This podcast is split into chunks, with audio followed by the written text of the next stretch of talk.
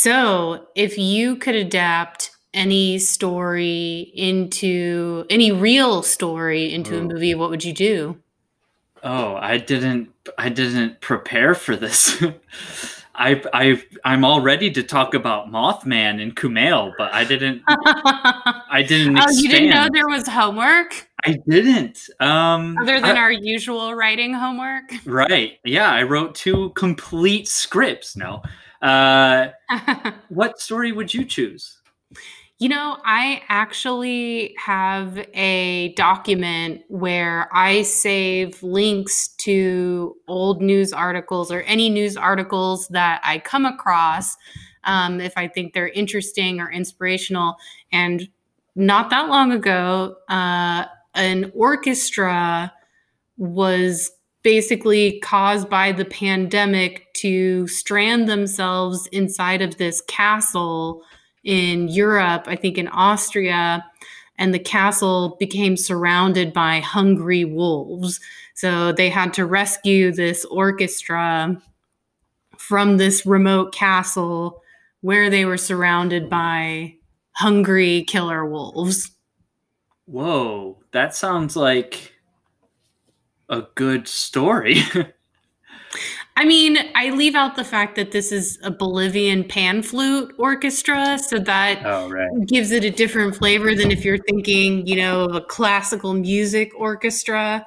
Um, they they had a special, you know, flavor, but um, Well, but change- yeah, that's an interesting story to me. Or ooh, uh, another story I read way way back that I thought would make a great movie was uh, this tourist, this guy wandered off course into the Amazon jungle and he got lost uh, and he became convinced that well he and some of the people that met him before he became lost became convinced that spirits had something to do with him being lost in the amazon just having those beliefs and then when he finally was recovered he claimed that monkeys helped lead him back to the humans back to people Wow.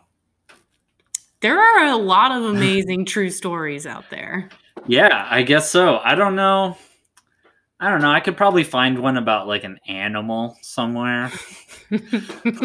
like, uh, you know what I could have picked for this podcast is um you ever see The Ghost in the Darkness? no Oh, that's a great movie. Um, it's about these two hunters who have to come to Africa and hunt these lions down because the lions kill like entire villages of people, and it's based on these two actual lions that just like they got a taste for human blood and they went for it. So People love stories about animals having an insatiable taste for human blood, just turning that pyramid upside down. yeah, Jaws was inspired by true events, right? Like in a very loose fashion. So I'd probably pick some kind of killer animal on the hunt story. That makes sense for you. Well, let's do it. Let's start this thing.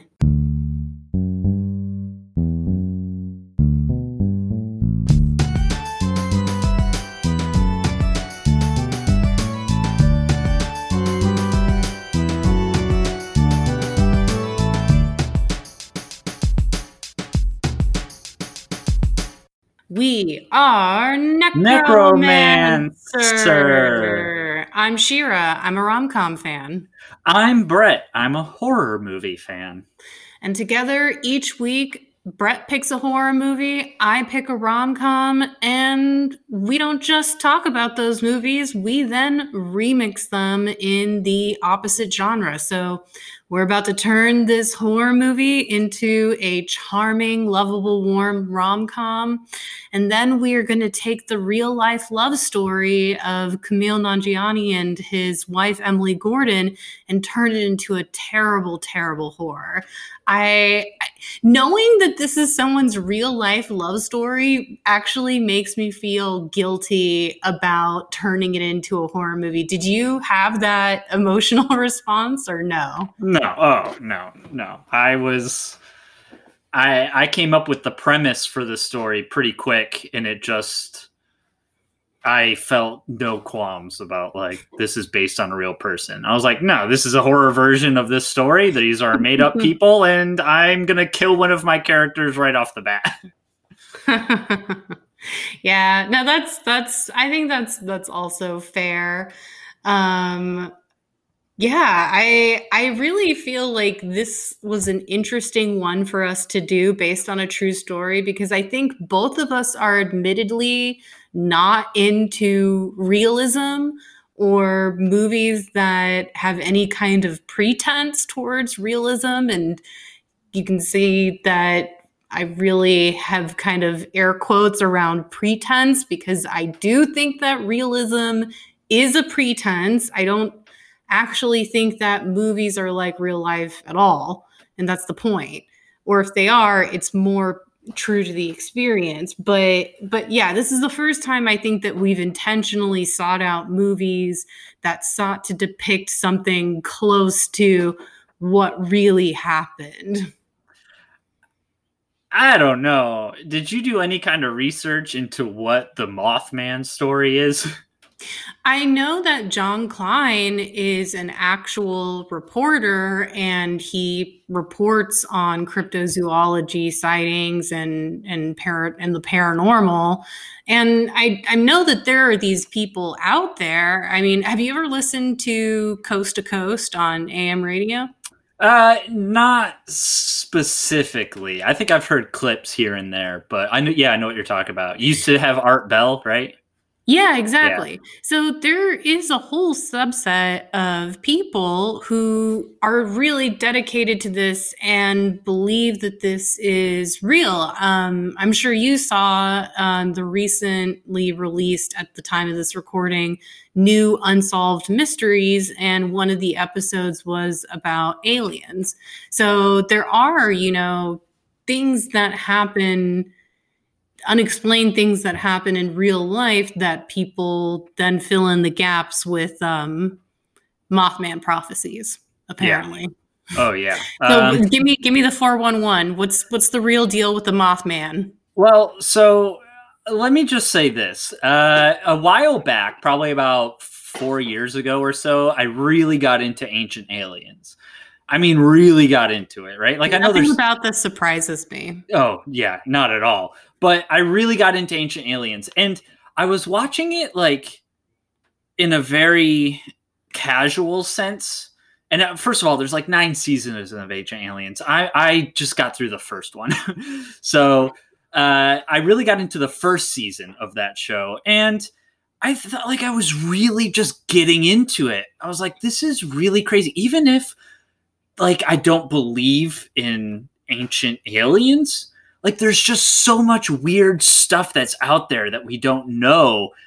And how weird is it that all of this stuff can kind of be explained by aliens? You know what I mean? Like it's I, I I'm I'm a if if we want to start talking ancient civilization conspiracy theories, I could go on all day. But the the the main point is I'm I'm a, f- a fan of theories that have to do with ancient civilizations, but I don't know why it has to always be aliens. Now, having said that, I watched the first complete season of Ancient Aliens. Then I watched this great YouTube documentary that's full of actual sources. And they break down the entire first season and pretty much debunk every single thing in that show. Like that show is entirely 100% fiction. And I don't want to ruin the story of Mothman for everyone, but if you kind of do a little bit of research, you can pretty much see that most of this movie is fiction and that most of Mothman in general is pretty much entirely fiction. So, like, would John Klein, the actual John Klein, say that well, they took my reporting and they just turned it into crazy stuff, or was he part of the fabulation? Uh, I don't know specifically about him, but I think he fully believes it. So I think he's totally in on it. He's he's he bought it hook, line, and sinker. But I think this is kind of Well, I like mean, a, it sells books for him, so I guess he has to, right? uh, I think this movie's kind of like a really interesting breakdown of just what if a guy had nothing to do and he got really into this weird thing and then his life was just kind of like shitty and he was having a mental breakdown. so, Stir of Echoes. Yeah, this movie was very Stir of Echoes because you Uh, have this haunting Kevin- force that helps you at the end. Ooh, but but Richard Gere, I'm sorry, bro. You are not Kevin Bacon. He does not sizzle like the bacon. No, no, not at all. I'm sorry. I mean, he is a he is American Gigolo, but uh, he does not have that bacon sizzle. yeah, uh, yeah. Richard Gere. Both of these movies are like fine movies. I would say Mothman Prophecies. What? You think that the Big Sick is Oh, no, no, no, fine? Sorry, uh, Big Sick is great. Uh, but I when I say both, I I meant Stir of Echoes and Mothman Oh, Prophecies. oh yeah, yeah. Both those movies are Yeah, fine, yeah, but- yeah. fair, fair, fair. Kevin Bacon can turn a fine movie into a good movie. Richard Gere can turn a fine movie into a fine movie. Yeah, So yeah. He, I mean, he really did nothing, and and Laura Linney, poor Laura Linney, she she really had a thankless task. But you know who seemed to have a really great time in this movie? The actor who played Gordon. yeah, uh, Will Patton, I think. Yeah, Will Yeah. Patton. He seems like one of those character actors you see in everything. But I, I definitely feel for him, it was like, all right, this is my moment. I'm gonna play the fuck out of this guy Yeah, he and really lay it on. he's almost in a different movie. Um, was in a different movie. That's why I- I, I- kind of freaked out by him. kind of want to watch that movie. Oh yeah, no, I, I I had to look him up during the movie because I I was thinking surely this person has been interesting in more movies than this. yeah, he got killed by the Punisher. I I didn't know that. Well, since we're Well, he already technically he got killed by the by the other. It's, it's a long story, but he got killed by the Punisher. But yeah, I think we should get into Mothman. yeah, let's get into Mothman, and Yeah, yeah. we'll we will delay the big sick, uh, and then we'll destroy it. um, so Mothman prophecies. Before I go into the movie, what made you decide to choose this for the true story theme? Uh, well, it was either this or The Last Exorcism of Emily Rose. Both movies I saw when they came out. Both movies creeped me out when I first saw them. Uh, and so I've only seen each movie once. And I thought, Mhm. well, I probably can fit Exorcism of Emily Rose into way many more categories than I can Mothman Prophecies. Right. Uh, so I I texted you and was like, "How true does our true stories have to be?" And you were like, "Well, what are you thinking?" I was like, "Mothman." You're like, "All right, yeah, sure." Um, well, yeah, I mean, like I said, John Klein's a real person. I actually thought you would choose Amityville Horror. yeah, I've seen both of them, and they're good. But there's probably a bunch of other podcasts out there about that. Uh, Right. Mothman is my favorite cryptozoid, though. Like Bigfoot's super popular. Loch Ness. As a kid, I got into all that. And Wait, so, but you just myth busted Mothman for yourself. oh Is yeah, still but your favorite Mothman is the idea, of right? a Mothman? right. It's it's the story that evolved from essentially what is probably just an owl has turned into this a whole entire crew of people who are really into it, who really believe it, who have a lot more details about it, but it also like the fact that this tiny little urban legend got like it's not big like Bigfoot, but it got a movie with Richard Gere. I think that's uh, like I texted you right after I watched the movie. Like this is kind of this is in a weird like the internet was still coming up and no one really knew what the internet was. And this is before creepy pasta and like the Yeah. invention of slender man like this is just kind of that perfect level of urban legend meets creepy pasta like it's it's a completely fictionalized version of a bunch of kind of real things. And it kind of is like the zodiac or jack the ripper where it's yeah the closer you get to the truth the the more it slips through your hands. And it's just like ah like why can't we just have a definitive answer? It the mothman is an owl right? That's 99.9% sure the mothman is just an owl. Uh but that 0.1% that evolved into this complete mythology of this supernatural being who shows up to kind of warn people about these impending disasters and uh like it's just so fascinating i thought the discussion would i, I knew the movie probably wasn't going to hold up that much but i figured the discussion would probably be pretty interesting so Oh, we'll we'll definitely we'll get into it. Um, that's interesting. That's your that's your favorite uh, cryptozoid. Um, I don't know if I have a have a favorite cryptozoid. There was a recent sighting of the Loch Ness monster, so Whoa. that's one that that's uh, pretty appealing. So, uh, all right. Mothman prophecies. So, on their way home from buying a new house, Washington Post reporter John Klein and his wife, played by Debra Messing, are driving home when she swerves to avoid hitting a dark figure with red eyes. A Mothman. Yes, she. we meet them. That's why I was was kind of like, huh, because I I knew that John Klein, the actual John Klein, had apparently gone to this town to investigate the Mothman sightings, but I don't know if it's part of his actual story uh, that um, his wife had been Mothman. I don't think he ever had a wife. yeah, no, it's the whole. there's so that this is just the beginning. Right. Um okay so so she's hospitalized and then later she dies from a brain tumor. It's unclear though whether or not the mothman gave her a brain tumor or that was just completely unrelated. And then among her effects john finds a drawing of the shadowy creature that she saw uh, and then two years later, John is traveling in West Virginia and he loses time. And then when he wakes up, he finds himself in Point Pleasant, West Virginia, but he's hundreds of miles away from his original route. He has no idea how he got there.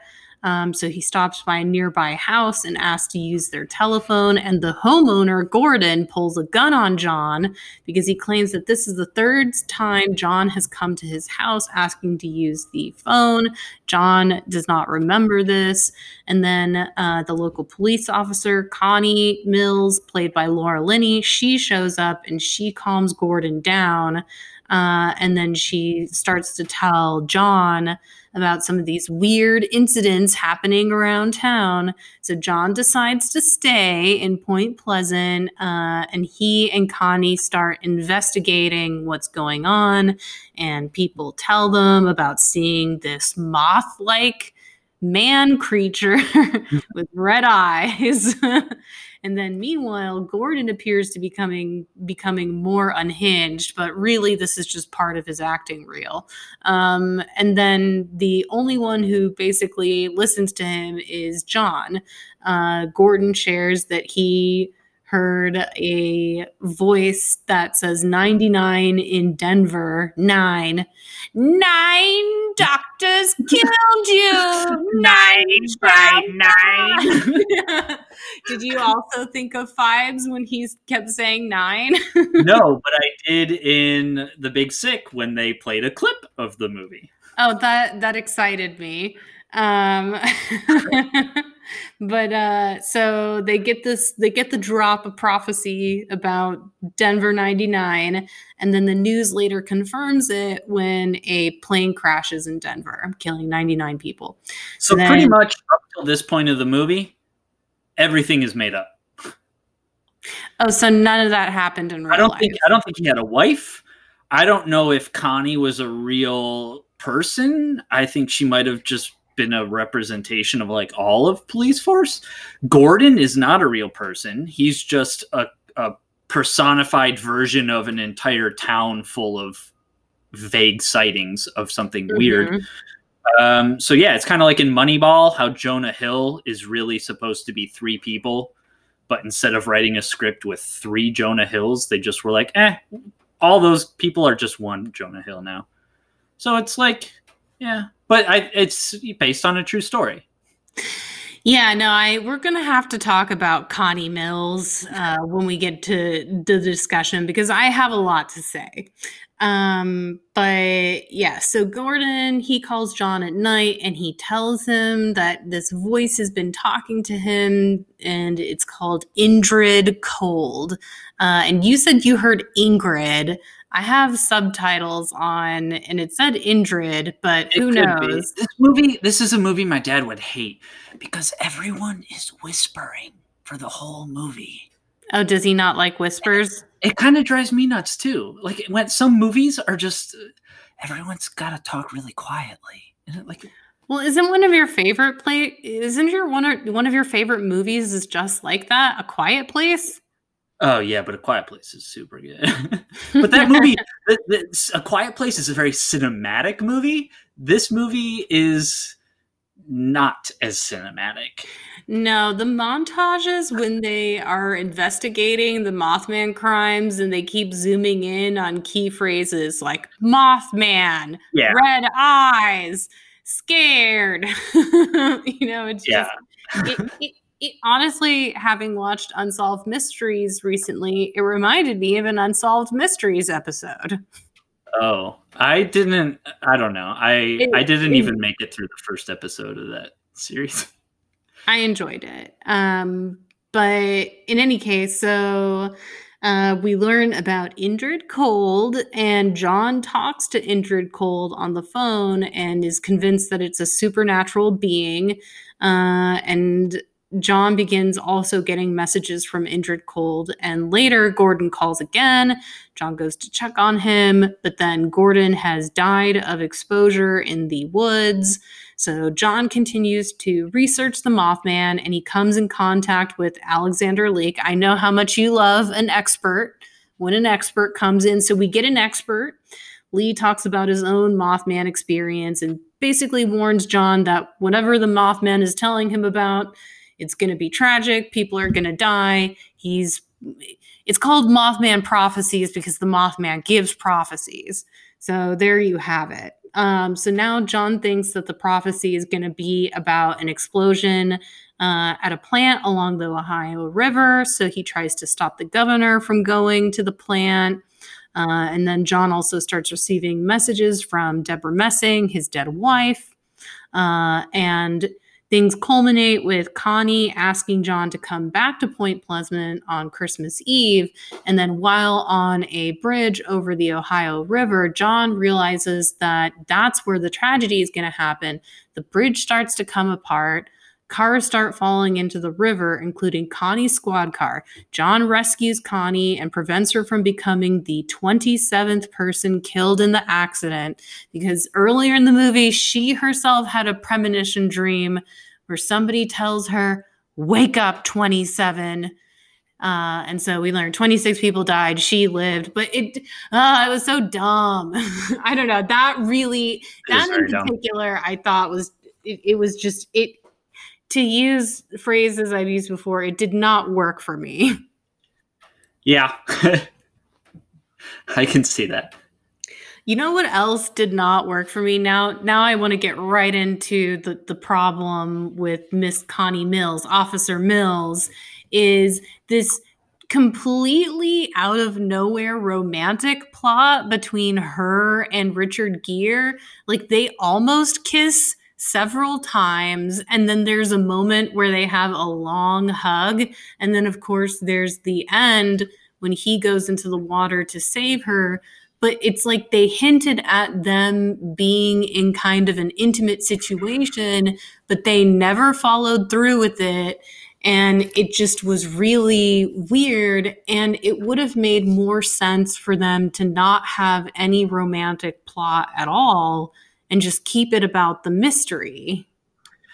I guess I didn't know specifically if what they were going for was a romantic subplot or if they were just going for a sort of these are two attractive actor types who are in an intense situation together and so there's just going to be some natural kind of quote unquote chemistry because like i got i took her phone call at the end is sort of like hey you seem like a really really really depressed guy who shouldn't be alone on one of the highest suicide days of the year. And so it's kind of like come back and just be around people. And i didn't i didn't quite take it as romantic but it also kind of just seems like i just don't know maybe this t that maybe this movie was just not good at communicating it. Right. No, they they teased it a few times. They teased it multiple times, including when they hug and it's kind of long. Um, also when he's wigging out and he gets really in her face and they start whisper talking and it has less to do with him being distressed and it's it's more intimate than that um i don't know weird. it just it it didn't need to happen. And you know as a romance fan i really strongly believe that if you're writing a different kind of movie then you really need to think about why the movie needs a romance. Like it does anything about the movie change if you subtract the romance? Mothman prophecy nothing changes uh, another counterexample is Ocean's Eleven. When you remove the romantic plot with Julia Roberts, the whole plot falls apart because it, you know, it hinges on this whole thing where it's really about getting Danny Ocean's wife back. Um, right. So some movies really depend on a romantic plot and can be a different kind of movie, and it works. But this isn't a movie where romance was essential to the plot. It just that makes me mad when I see it in a different genre. It's kind of just screenwriting 101 basic stuff, right? Like, oh, put a romantic interest in there for the main character. Bada bing, bada boom. Done. But I just don't understand why why put in a romantic interest if it just doesn't add anything to the story except extra minutes. Because producers like giving notes. Maybe. I mean, I sometimes know. those notes are good because are. because in Galaxy Quest, the whole Laliari romance with the girl alien and monk uh, came from a production note, and it really worked in the movie's favor. Um, but here, it just makes no sense. Yeah. Uh, and then also just the idea that he already had experience with the Mothman, like he had a Mothman origin story. Yeah. Uh, you you're talking about the wife? Yes, it's it's kind of you know how Batman's parent, you know, in the right. Batman movie when they make the Joker kill Batman's parents, it's it's kind yeah. of like that. Yeah, um, they had to they had to get him already on a revenge mission against the Mothman. Um, but yeah, the Mothman captain hooked him. yeah, now he's been hearing it ticking ever since. they fridge the wife, right? Like, um, mm-hmm. I don't know what comic book it's from, but fridging is a comic book term for when you just kill the woman in the story to make that a part of the male character moving forward. Uh, I know Deadpool 2 did it kind of famously, but uh, yeah, they just they give him a wife so that they can kill her, and then they can make him a mopey, sad guy who drives around and gets lost. Yeah, makes sense. Yeah, yeah. No, I mean that that that does make sense. But I mean, you could just make him divorced. Yeah, you don't have to kill Debra Messing. I, yeah, I don't know. I don't even know why you need her in the first place. no offense, Debra Messing, but what did you think of the character of the Mothman, Indrid Cold? Oh my god! Uh, when I saw this movie for the very first time, I didn't see like I didn't know what was happening in that scene with the phone call and I th- I thought this was based on a true story. So I mean, you know that things aren't going to be like 100% real, but I thought, you know, as a dumb kid, holy shit, this is like real stuff. So when he starts talking to him, the the the one moment of this movie that always sends shivers down my spine and is the one reason why I remember this movie from years and years and years ago after seeing it only once is the line the line reading of Indrid Cold going chapstick. Like it's always there's something about it that's so perfect. Whoever did the line reading for that was like they deserve if they could just give out oscars for one line performances like chapstick. Ugh so creepy. That, when he said chapstick, that that didn't get me. It was more the other things he said, like the way he answered questions in a real smarmy, sultry way.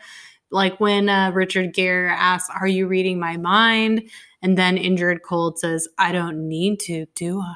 Yeah, that was pretty cool. uh, uh, or uh, what do you look like? It depends who's looking. That was really cool. Ooh. That was really cool. Uh, I don't know. I feel like this movie, half of this movie is like, what if David Fincher directed this movie instead? Right? Because you have a character like Zodiac or maybe kind of like um, uh, social network where like these characters have this obsession and this drive and they're compelled to do things and they make these these strong decisions that sort of ruin their life, but it expand their careers. And that's extremely interesting. But this movie is n- not a David Fincher movie uh, by no. any means. And I'm not a huge David Fincher fan. Uh, like Seven and what, what's one of the other? Oh, Fight Club. Like I, I'm not into Seven or Fight Club, but I think Social Network and Zodiac are amazing. Uh, but then the other half of me is like, what if Sam Raimi got a hold of this movie and we could have some really creepy but wacky, fun. Like, what if this movie was Drag Me to Hell, but instead of an unknown demon, it was Mothman? And what if instead of like this weird, creepy story, it was just this crazy balls to the wall, Sam Raimi sort of apocalyptic Vision's got to change the future mystery. Like, I think this movie kind of toes that line between it wants to be an A thriller and a B horror. And the end result is just kind of like a made for TV kind of dreamy, atmospheric yeah, I feel like the musical cues in this movie were all over the place. Like, I feel like you shouldn't notice the background music. And I was noticing it at points when I thought they were trying to be real edgy with the way that they were kind of following uh, Richard Gere investigating. Uh, it, it wasn't quite, you know, Soderbergh Ocean's music. It was more right. like sushi restaurant, chill hip hop beats. Yeah, I don't. I don't chill hip hop beats to study and relax to. yeah, I, I have that. I have those recommendations popping up on YouTube all the time. Lo-fi, chill wave. right. I, yeah, I, I don't think they they knew exactly what they were going for. They were I, I I think from what you've described, not not to dog on David Fincher, but I'd rather watch the Sam Raimi version where it's kind of like um, waiting for Guffman meets horror, where there's all these quirky townspeople who've had weird experiences with the Mothman. Right. where does it all lead? oh yeah, that would be great too. That should be that should be a movie that exists is like a Bigfoot mockumentary. I'm sure there's got to be something out there like it, but yeah, I don't. I yeah, don't somebody somebody needs to get Christopher Guest on it, right? I would I would pledge a few dollars to that Kickstarter. Um, yeah, but I think this movie it's kind of strange because it goes really by the books, you know, play it by numbers, really safe. Like I said, kind of like TV. It, it feels kind of TV at some points, but then sometimes it just feels really experimental and like avant-garde and like there's just these sh- like atmospheric shots of like a fountain with water dripping and then it cuts to like water falling off a leaf and then it cuts to i don't know like mothman eyes or something. And there's a lot of like red double red things in frame glowing. And it's just like it's so ah, it's so bizarre but it's not I don't know. It's not calibrated to really get my creep on, but I can see why this movie has a really not big cult following, but I can see why this movie has a lot of eight and nine reviews on IMDb because really a lot of quote unquote normal people out there, and I don't try to mean this in like a bad or condescending way, but a lot of people who just watch movies to have fun, enjoy them, and just watch a movie and don't dissect every little thing about it like this movie's just a weird, creepy movie, and it's a movie about a Mothman, so it should be weird and creepy. So I think I don't like I think they made a really interesting movie, but I also kind of want to see like any of the other versions that exist. Like I, I'm really into that yeah. urban legend evolution of a story creepy pasta. How does a how does a piece of fiction take on its own how does it gain its own persona? Because mothman evolved into mothman through nothing but like gossip. And i think that's super interesting. I, I mean, I do agree that that stuff is interesting, but for me, this movie did not interest me. This this did not make me curious about the the real Mothman. I'm trying to think of other movies I've seen that are based on urban legends and whether or not they made me interested to learn about the actual things or places.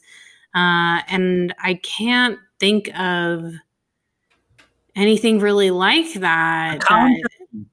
the con- okay, yeah, I, actually, that's true because The Conjuring apparently this dad built a bunk bed for his kids and it according to the the pot the lore the bed was made from the wood of a tree that they later learned this woman was hung by and then they had the spooky you know incidents happen with the girl. So it's a little it's a, it's a little different from the conjuring where the tree was still intact. It was the farmhouse right. that was being haunted.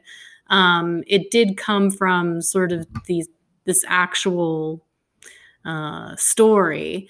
I feel like um, uh, I definitely looked up the uh, Winchester Mansion, but I never saw that oh, movie. Yeah. I heard, yeah, I heard mixed things about it. Um, yeah, yeah, I don't. I guess just kind of like I, I totally would agree with anyone who says this movie is fine.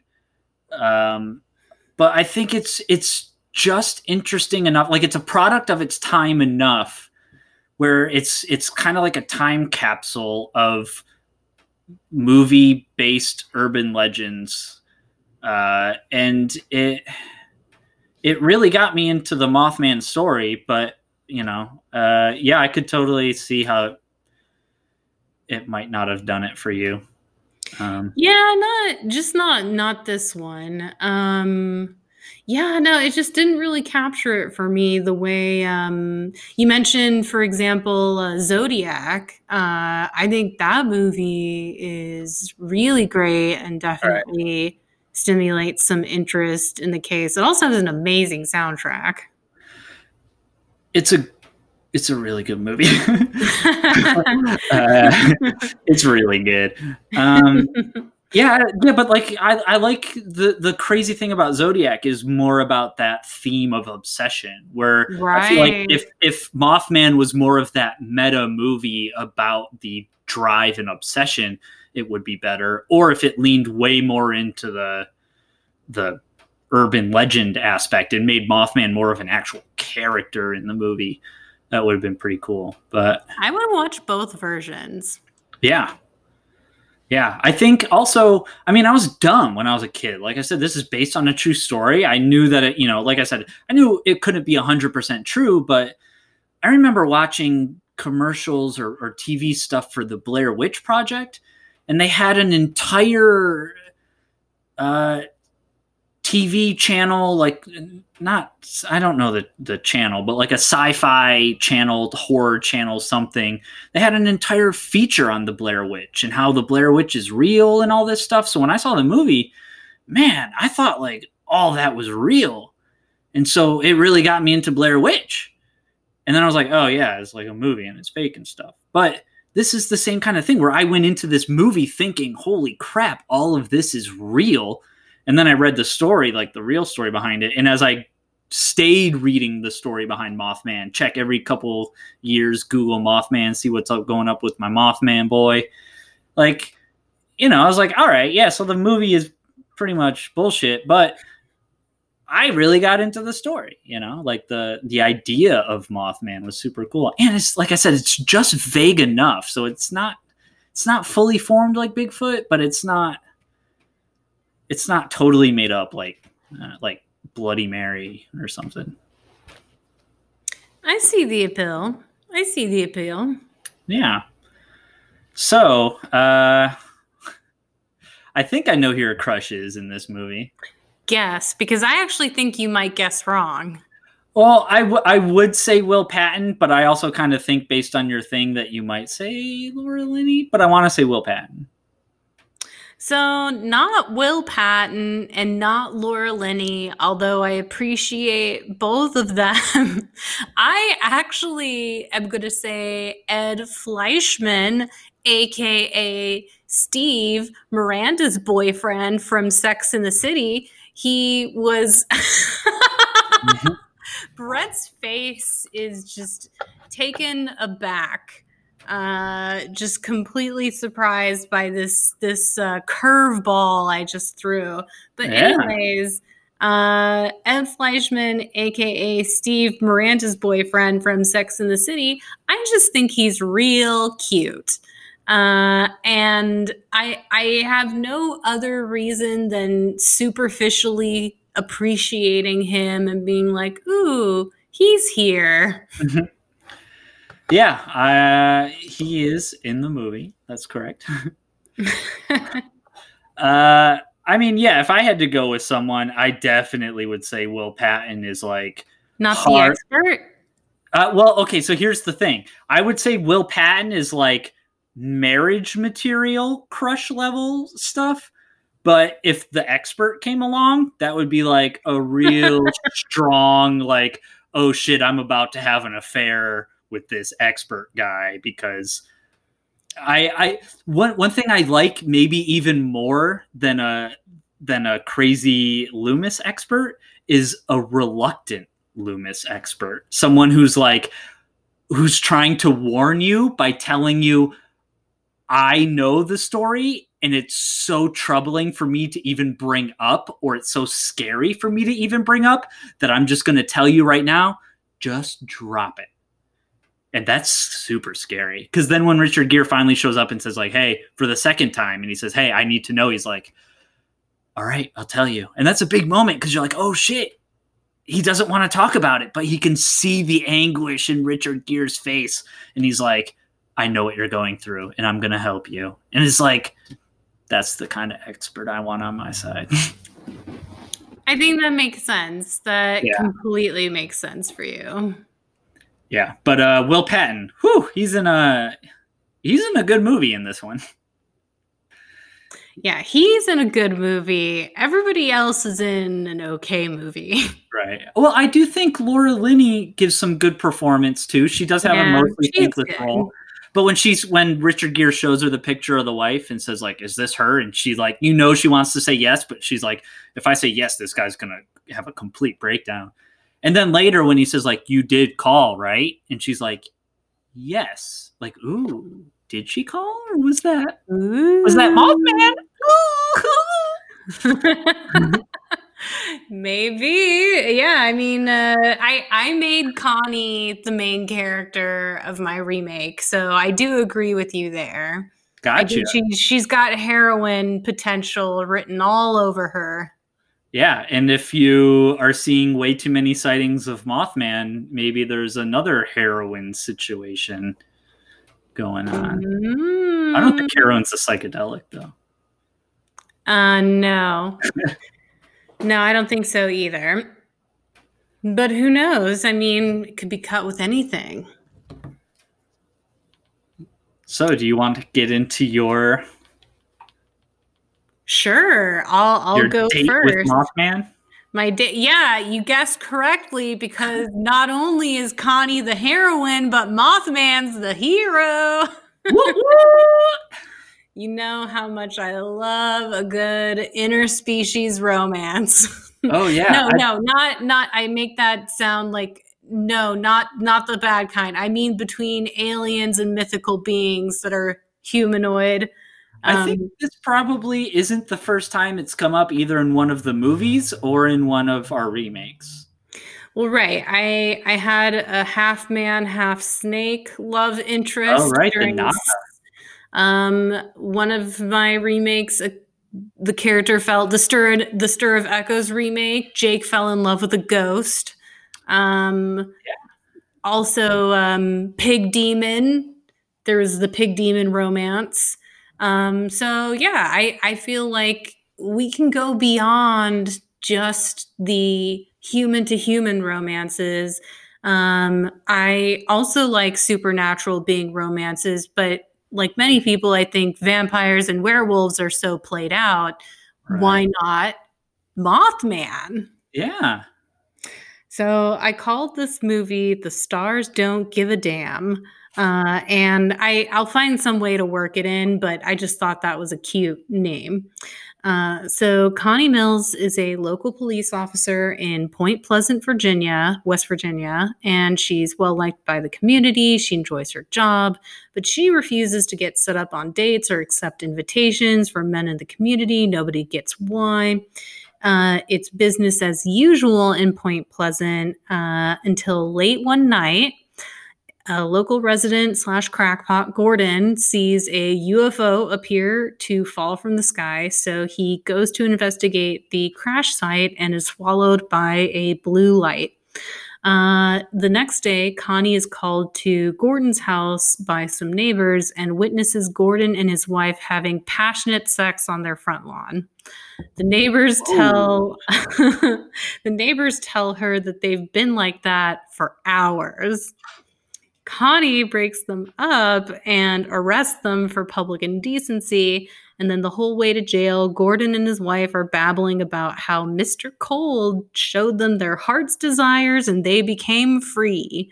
Uh, so, this is the first in a bizarre series of what I'm calling sexually liberating incidents by people in town Whoa. from coming out of the closet to revealing all sorts of other sexual preferences and desires.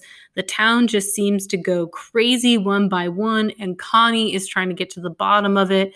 Uh, and then to make matters worse, uh, the bizarre happenings have drawn in John Klein, a paranormal reporter, uh, to the town to investigate. And in this version, John is kind of sleazy and annoying and he tries to flirt with Connie, but she's just not falling for his bullshit. So Connie goes to investigate the crash site. Uh, and she follows a trail of popsicle sticks to a clearing. We'll say that the alien kind of. So I thought of my remake as sexy ET. So I thought instead of liking Reese's Pieces, maybe the alien, because he comes from a cold ice planet, really likes uh, popsicles. Okay. So he, uh, she follows the popsicle sticks, uh, Mhm. and then she comes face to face with a big blue humanoid alien, like Doctor Manhattan but hotter. Um, and the alien turns to face Connie, and just like Doctor Manhattan, he's completely naked. Uh, Connie screams. The alien communicates with her telepathically, telling her not to be afraid.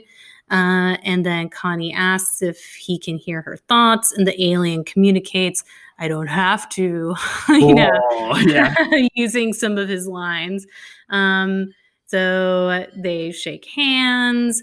And when they do, she has an instant flash in her brain of her deepest fantasy and is shocked to discover it involves the alien. So she's shocked. She's turned on.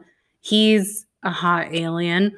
Um, and then she asks him who or what he is, and he tells her that his name is Indrid Cold, and he basically just needs to fix his ship, and then he'll get off the planet and leave. Uh, and she asks him about what's going on with all the people in town, and he explains that in his culture, they essentially um, are sexually free with each other. Uh, and he said, I just wanted to help them see what they want and what they could have. Uh, but Connie tells him that he has to stop doing it. And she starts to explain what human society is like. So you get kind of the humor out of this fish out of water scenario where he doesn't understand anything about human culture.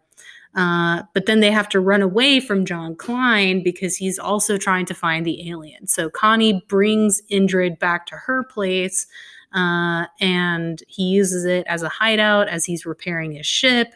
And then they, you know, tell each other about their worlds and all this stuff, and they're growing to love each other and fall for each other. Um, maybe even though uh, Indrid Cold comes from a free love society, he doesn't understand what love is and mm. what it mm. means to love a single person uh, and and maybe they have a discussion where he's like, well, if you love one person, does that mean you only sleep with them? And she could be like, no, there's all sorts of you know arrangements, uh, and you know it starts to get his wheels spinning. Like, what does it mean to be intimate in that way with a person? So they're starting to fall. Not only what does it mean to really love someone, but what does it mean to be loved back? Right, because oh. he's he's he hasn't experienced that kind of uh, affection. Yeah. Um, so meanwhile, John is still looking for the alien, uh, and eventually he discovers that uh, they're shacking up and makes a deal with the government to apprehend the alien. Um, so we'll say at the point in the plot where Connie and Indrid are ready to have sex, the next day the feds come and take him away. Because you know you have to have you know the sort of romantic turning point follow a dramatic it, it's just its formula. Um, and so they take him away and now we have to have an et style rescue mission where connie with the help of the as i'm calling them sexually liberated townspeople managed to uh, spring Indrid free, and then they race to his repaired ship to send him home, ET style. They make it just in time, and then Indrid offers to take Connie with him, and she accepts. Whoa! And they they fly off into the night sky together, leaving behind a town of happy people who understand what they want and aren't ashamed of it. Very nice. Um, so you usually criticize my movies for having weird things. Uh, does this movie have a Mothman in it? Oh well, uh. I, I'm sorry. I turned him from a Mothman into a sexy blue alien with um telepathic sex magic yeah, I'm gonna I'm gonna have to give you a hard pass on this one. The whole point of the Mothman was to have the Mothman. Well, okay, so if instead of a sexy blue alien, he is the Mothman, but he has all the same powers that I described, meaning that he, instead of telling people prophecies, he helps them realize their truest self. But he looks like a Mothman or a blue guy? No, he looks like a Mothman, and he comes from a planet of Mothman people who I, have free, who who don't who. I'm back on. Who are sexually liberated, sexually li- sexually liberated moth people from a moth people planet. It's like it's like you promised to give me frosted flakes, and then you gave me a bowl of Special K. You know what I mean? I'd say you, you promised me a Mothman, and you gave me a Doctor Manhattan. No, no, no. I'm more of a raisin bran crunch. You know, Oh, we've got some honey clusters. Um, fine. Okay. Just imagine then instead of the hot blue Dr. Manhattan alien, that it's it's Mothman. But but hot. Mothman. All right, let me take that a step further. And my script, you're gonna you're gonna get. I, I really don't even need to give you the full pitch because my title is gonna basically be the best part about my my pitch. Okay, let's hear it. My dinner with Mothman.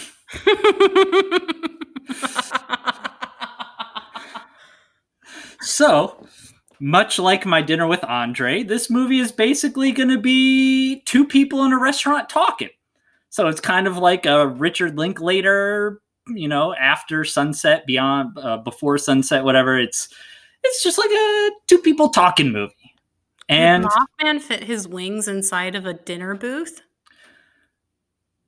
that's a good uh, one. That's a good question. Two, uh, just wait for it. And three, uh, I imagine them more at a table and not a, a booth. Um, so the movie, obviously, we're not going to start right at the uh, the dinner. We're going to give you a little bit of like a 15, 20 minute sort of introduction into the character and whatnot. Let's just say that our movie starts with a guy. We'll call him Brett. And this guy is obsessed with conspiracy theories and it's getting in the way of his regular life because everyone thinks he's crazy, right? But then one day on his dating app, he gets a message from Mothman. Are you serious? So he got to swipe on Mothman Yeah, he got to swipe on Mothman. And the thing and it is, was a match? yes, the, the thing is, uh, no, Mothman hit him up for a date. Mothman initiated this stuff. Ooh. the thing is in in the in the mothman prophecies the crazy expert guy says right he says now that you've seen them they're paying attention to you so he's kind of alluding to this fact that mothman is kind of out there all the time and that anyone can can research him and look at him but no one does because it's just a crazy mothman but now that richard gere this respected journalist is looking into it it's like Mothman is looking back at him. So, this idea that this conspiracy theory character is looking for the truth and sort of finds the truth, and then the truth finds him. Ooh. So, he goes to the restaurant, and what does he see? He sees a Mothman just sitting at the table chilling.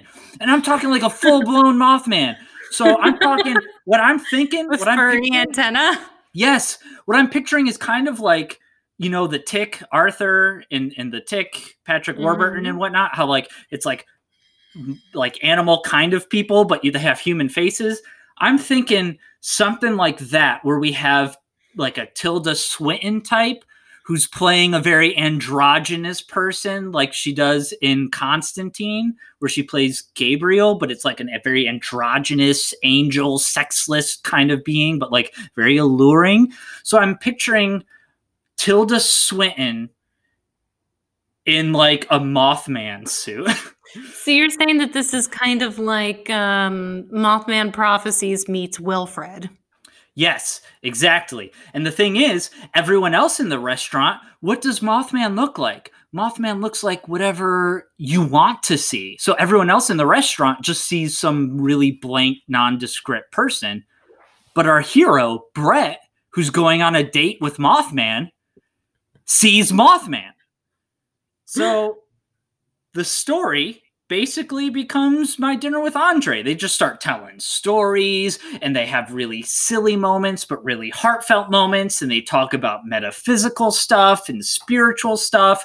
And it's like this really interesting conversation between a human and like a fifth dimensional kind of spirit being.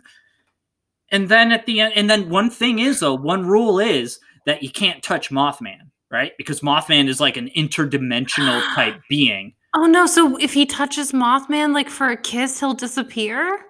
Something along that line of like either he'll go through him like a ghost or something bad will happen or th- basically we set up the fact that no touching, right? So the whole time Mothman maybe the waiter's coming over and like, "Hey, do you want any food?"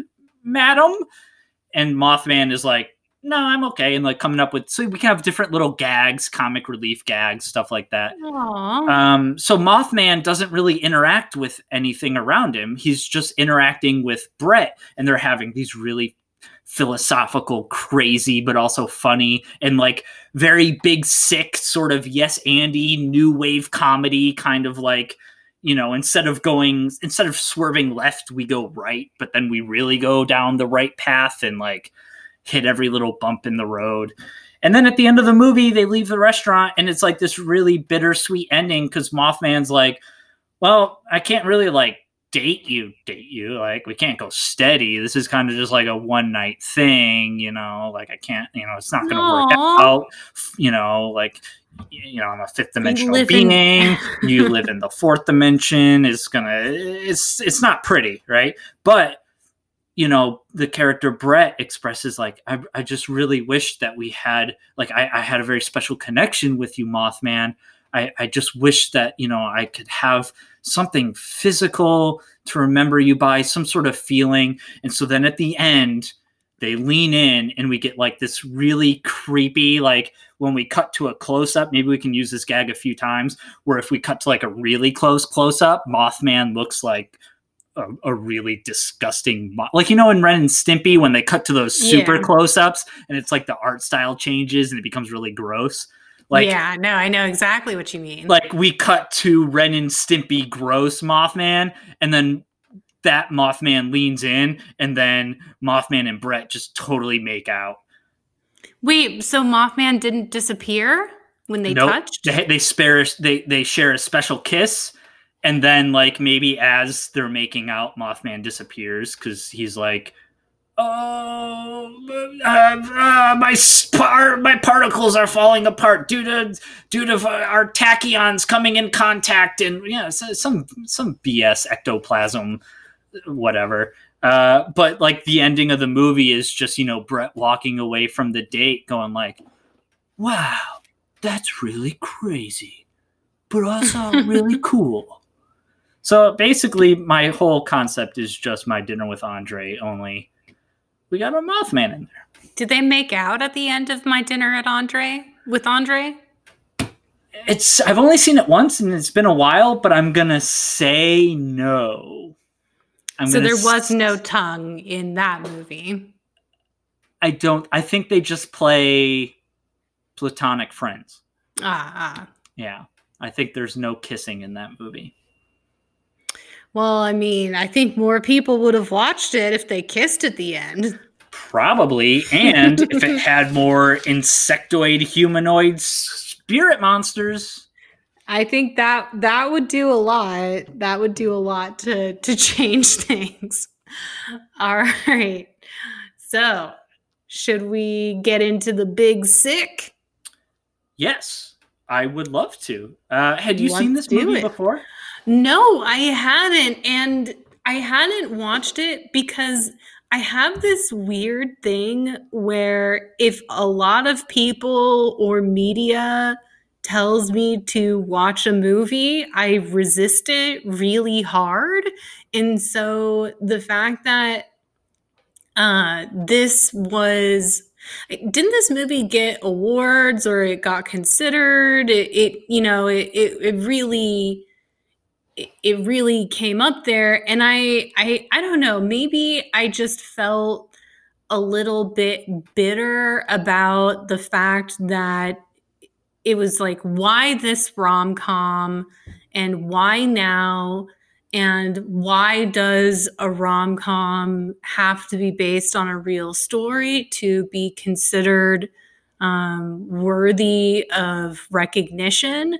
But i actually think having seen the movie that it it's a lot more than that. And and i don't regret at all the fact that this movie got a lot of buzz because i think it means that people start to see the value of this genre and what it means to tell the story of relationships with people and how that can be just as compelling as a fictional Mothman that gives prophecies. Uh, and and I think you know what else made me want to watch this movie is I follow Kumail Nanjiani and his wife Emily Gordon on Instagram, and they are such genuinely sweet, affectionate, nerdy, and I really think that their romance, their relationship is worthy of celebration and is is does have enough story to make it a compelling movie and and I I think they did a really sweet job. Yeah, uh, I agree with everything that you said. I was a little, I also was a little skeptical going into this movie, but I did listen to the Indoor Kids, which was their podcast together where they talked about video games, and so I was like, uh, yeah, Kumail's a funny guy. Uh, I'm gonna, I'm definitely gonna go in hoping that this is really good. Uh, but the fact that like everyone liked it, I was like, ooh, I don't know if that's good or bad. Like, I don't know what to make of that. Yeah, that I, I feel like if I hear a movie is divisive, that makes me much more curious about it than if it's a movie that everybody loves and tells you you should see. Then I'm like, oh, I shouldn't. I, I'm gonna wait. I'm gonna wait five yeah. years later. uh, um, and also, Kumail has a like I, I don't I don't know the right word for it, but he's got like a unique enough style. He's got he's he's got a lot of personality, right? And he does, and he doesn't fit. You know, I love discussing hero archetypes. He does not fit the classic hero archetypes. He's not an alpha hero. He's definitely not a beta hero. He's not particularly nice that's not his defining quality either. And also he's not cool. He's admittedly not cool. He he makes that kind of part of his his whole thing. Uh, but he he's relaxed about it. He's unashamed. He's funny. He's really charming. Uh, and and yeah, I I can't put him in the typical rom com boxes that you would would put uh, someone in, and maybe that's because he's playing himself and he doesn't actually fit in one box. He's a unique person. Uh, yeah. But, but I, was, uh, I was glad to see because I I guess I was a little afraid that he would kind of be more watered down and like trying to play a more stereotypical rom com part. But I think this is one of those few, one of those few good movies that shows you like no, if you lean into what you are, then more people are going to like it because it's actually more relatable. Yeah, and I also just I think he kind of has this not it's not weird, but he's just really charming and in a way that's funny and sexy. Like the yeah. way that he romances her and the way that he's casual and cool about sex, about intimacy, about how far they take the relationship when she is just ready to, you know, give up on him completely and he just says that's okay and um oh there's there's so much to talk about. I'll let me get I'll, I'll let you get into the summary of the movie and we'll go on. All right, yeah, feel free to to chime in at any point because there's a lot of just great little details or jokes that I yes. can't fit in. Uh, but basically, we start with Kumail in Chicago. He's a, a stand-up comedian, and he's all right at it, right? But he's he also does Uber because he's a stand-up comedian, so he's got to get his money somehow.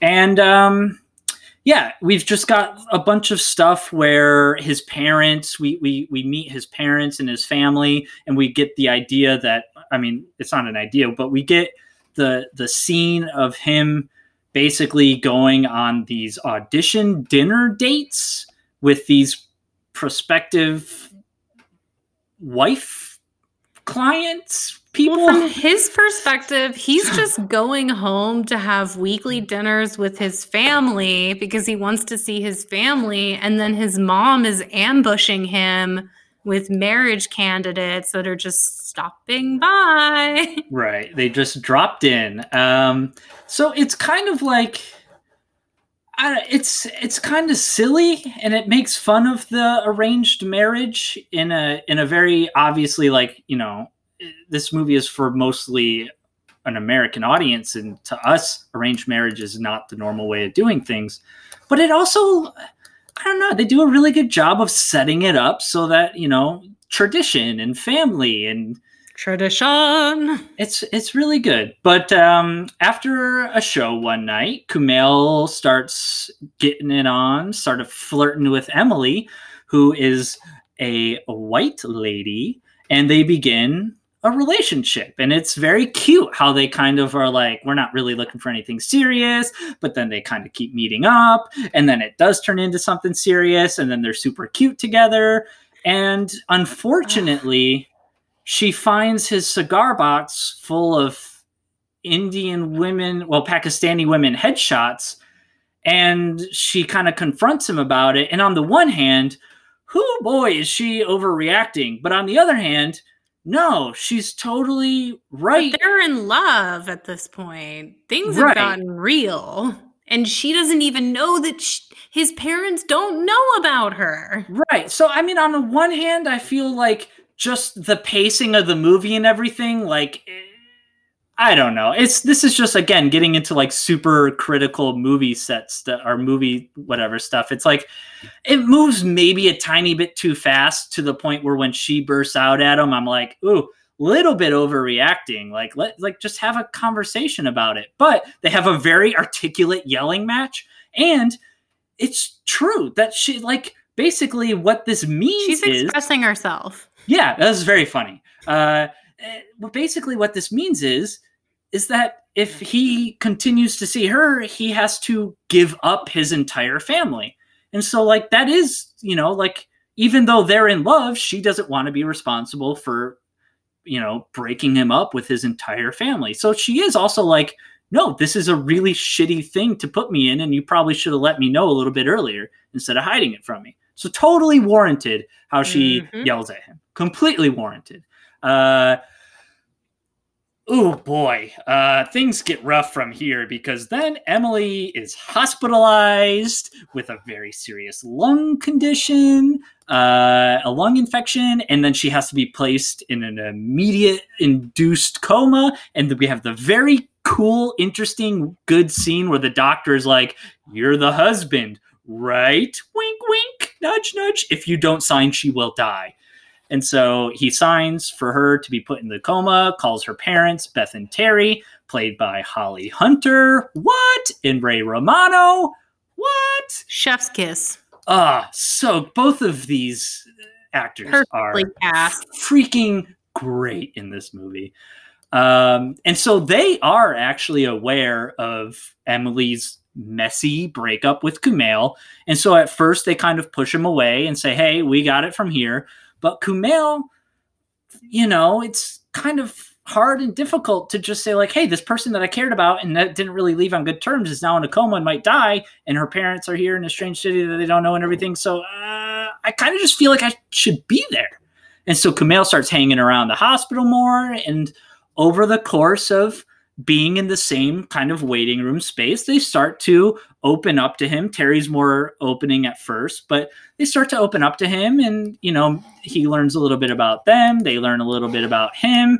Uh, nice little scene where they go to one of his comedy shows, and there's a racist frat douchebag in there. And at first, Holly Hunter's very cold and harsh and standoffish to Kumail. But holy smokes, then we get to see Holly Hunter go into firecracker mode.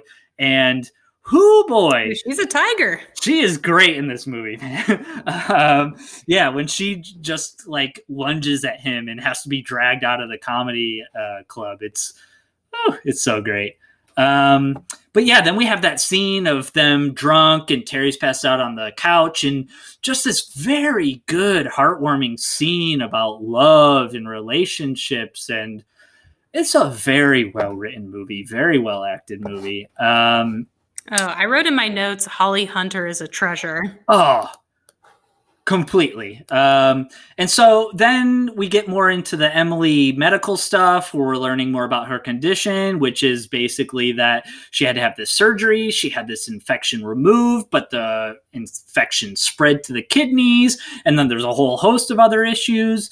And then Kumail kind of gives a little hint that she sprained her ankle a few days ago, and that'll come into play later. But essentially, Beth wants to put Emily into a better hospital. Kumail and Terry disagree, but there's a big argument between Beth and Terry, and Terry has to stay at Kumail's apartment, sleeping on one of the air mattresses. And then it's revealed that Terry cheated on Beth and that he regrets it. So, again, another like gut wrenching, heartwarming kind of moment where this guy admits his dumb mistake that he knew was dumb, but Kumail has to like bond with him over this, but also he has to tell him no, dude, your wife might be mad at you, but she loves you. Because we saw that when she was tell when yeah. he was passed out on the couch. So again, very good movie. This movie is really. Oh, and I like. I, I'll let you continue, but I I also like the way that resolves later in the movie too. Uh, when she gets when she goes to him in bed. Mm-hmm. Yeah, and it's a very quiet moment where she says like, "Can I be with you?" And he says, "Yeah," and she's like, "I want to go home." He says, "Me too." Very quiet, very subtle. Like you know, it, this movie is loud and silly and kind of I don't know, like verbose, but it's you know, it's it's comedy and witty, and you know, we got some backstage banter going on. But then when it needs to be quiet, it's quiet. Always a good right. thing to have in comedy. Uh, so then, surprise, surprise, Kumail's tip leads the doctors to realize that uh, she has adult onset Still's disease, which is very bad, but also once you know what it is, very treatable. So Emily wakes up from her coma and the parents are there and everyone is happy. Kumail enters the hospital room and they all live happily ever after. The end. So, what did you think? Uh, so yeah, Kumail goes to the hospital room, and Emily is pretty much like, "Yeah, I was asleep for all this super romantic stuff you did, so I'm still mad at you. Get out." And then Kumail has to kind of go and do the, uh, "Oh, we got some Hugh Grant references in there, right?" Uh, the, oh, yeah, the Hugh Grant showed, haircut. He uh, showed uh, his uh, floppy hair, his floppy Hugh Grant hair. Yeah, and the the not smiling because it makes you look fat, so he doesn't smile. Very Hugh Granty. Um, but he does his Hugh Grant groveling, and then this is where the movie does kind of get into Judd Apatow. Every Judd Apatow feels just a tiny bit too long for me. She still refuses him uh, oh, by the way, the family now knows that he has been quote unquote seeing a white lady, so the family completely disowns him. Uh, Kumail goes to do a better version of his one man show, which his his original one. he took Emily's show, notes. Yeah, he Emily's did. Emily's note was make it personal, but and his, he followed it. His original one man show is it's one of those perfect examples of a good actor acting really great at acting bad. Uh, it's so funny. Um, but yeah, so she shows up, and his brother there is kind of like incognito, like, hey, don't tell anyone that I'm here. And so then they have a heartfelt, like, I think we are meant to be together, but oops, he's moving to New York. So then they go to New York. The father drops off some of his favorite food, but the mom is still mad. And so it's very like, oof Oh, but what about the scene before where he it was basically based on his conversation with Emily's mom about how she and her dad got over her family's opposition to him a lot of awkward family dinners. He comes to family dinner and he says, I'm not leaving this family. Yeah, that is another very well written scene. It's very heartfelt and it's funny because he's got the little cards, but even the cards have that funny, heartfelt kind of thing. Like, it's a great scene. I think Judd Apatow is probably one of the smartest people in comedy because you can definitely feel his presence in the movie in the way that he has this like not only does he write and direct his own movies, but he produces these movies that all have the same Apatow type vibe to them. And like I think Apatow is very, very, very smart. And I think he probably gave a lot of great notes when it came when it comes to this movie. but I'm just, you know, comedy is a very fickle mistress. And Apatow just isn't quite my dish. You know what I mean? I just don't like, I mean, again, maybe this is just me being sexist, but I don't really like male centric rom coms. Uh, I, I like to see myself as the hero. Yeah, I think this is definitely a good male centric rom com. I think the the female characters have a good, like they weren't obviously written by men kind of feel to them. Real. I do wish you know because Emily spends so much of the film comatose. You don't really get to see what a cool person she is. Um, I think. Much. I think in the condensed amount of time that they have with her, they do a really good job showing she is mm-hmm. a really cool person and very likable. And you could tell why Kumail would kind of want to hang around even though they're broken up. Because it's like if I had just broken up with a girlfriend and then she went into the hospital with a coma and I was one of the only people in the city that had time to be around her, I probably would have done the same thing. Which is right. like, you know, like yeah this is a cool per- i just don't want anything bad to happen to this person but then you know there is kind of that element that i do get what it was going for at the end of the movie which is like i'm this fantasy in your mind whereas you're still a real human being in my mind and those aren't really compatible and i don't know if i can go through the the heartbreak again if that's what's going to happen so I, I get what the movie's going for, but at the same time, when he shows up for some groveling, I'm also like, mm, if this was the end of the movie, all right. So, what did you think of the end of the movie?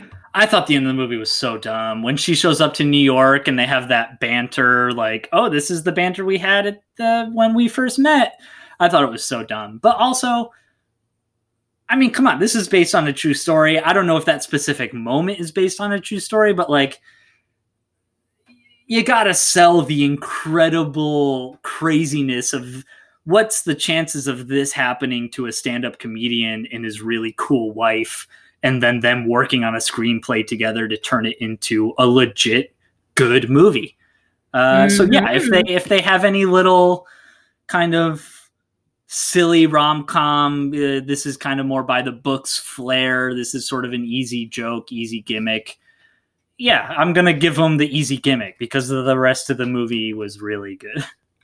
Why not add just a little bit of fantasy? Yeah, why not? And they show the pictures at the end. Very smart move. Uh, I yeah. I love that. I it made the ending, you know, satisfying because uh, usually an ambiguous ending where it's like, oh, they meet again. What's gonna happen this time? Uh, if this if this weren't based on a real story, then it might aggravate me to get an ending like that, where it's you know happily ever maybe. Um, but knowing that it's a real story and the couple's still married, you can you know you can rest assured that this is the beginning of the rest of their lives together. Yeah, um, it's uh, this movie is a lot more factually based than Mothman Prophecies. Uh, but I think you know what I think both movies have to keep in mind is that it's it's like the end of Argo. Did you see Argo? No. Argo, fuck yourself. uh, that's one of the lines in the movie. Argo, fuck yourself. It's like one of the really? little rallying cries. Oh yeah, because the movie is Argo and go fuck yourself. It's great. John John Goodman says it. Um, so at the end of Argo, they have to get the the the people out of the country, and they have to smuggle them out. And the smuggling scene where they get them on the plane and smuggle them out of the country in real life, that happened rather uneventfully, right? Like it just kind of, you know, they're CIA spies, the, the Ben Affleck type character is, right? So he does his spy work and he's got his spy craft and he's really good at it and he smuggles the people out of the the country.